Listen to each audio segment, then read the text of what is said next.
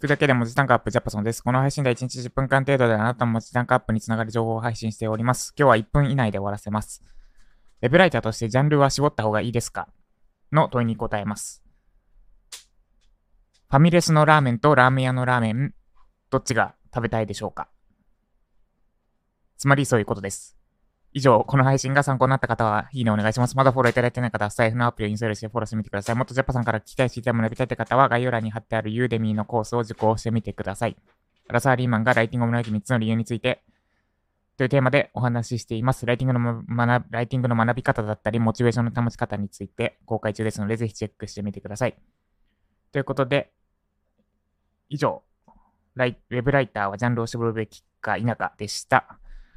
では今日も頑張っていきましょう。以上、ジャパソンでした。